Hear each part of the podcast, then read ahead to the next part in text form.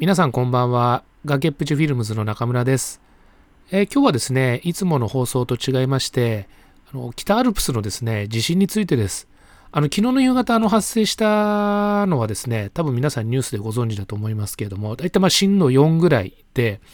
昨日の段階では槍ヶ岳で、あの孤立された方が、えっと6人ぐらいいらして、で、えっと長野県警のヘリですね、え救出されたっていう風なニュースが入ってきたんですけども、今日の夕方になってですね、あのもっとリアルなその映像っていうのが YouTube で次々にあのアップロードされてます。あの特になんか名古屋がキー局のですね、テレビ局の、えっと YouTube チャンネルがあの情報が豊富です。で、それ見るとですね、あのまあ、槍ヶ岳もそうですし、明神岳で、奥穂高、北穂高、えー前穂のですね、その唐沢カールのところからですね、あの落石の模様っていうのをその登山者の方が撮ってて、それがどんどんですね、そのチャンネルにあの投稿されてます。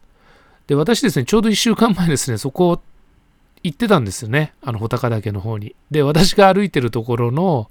その近くにですね、こう、巨大な石が土煙を上げながらですね、落ちていくのをこう見てですね、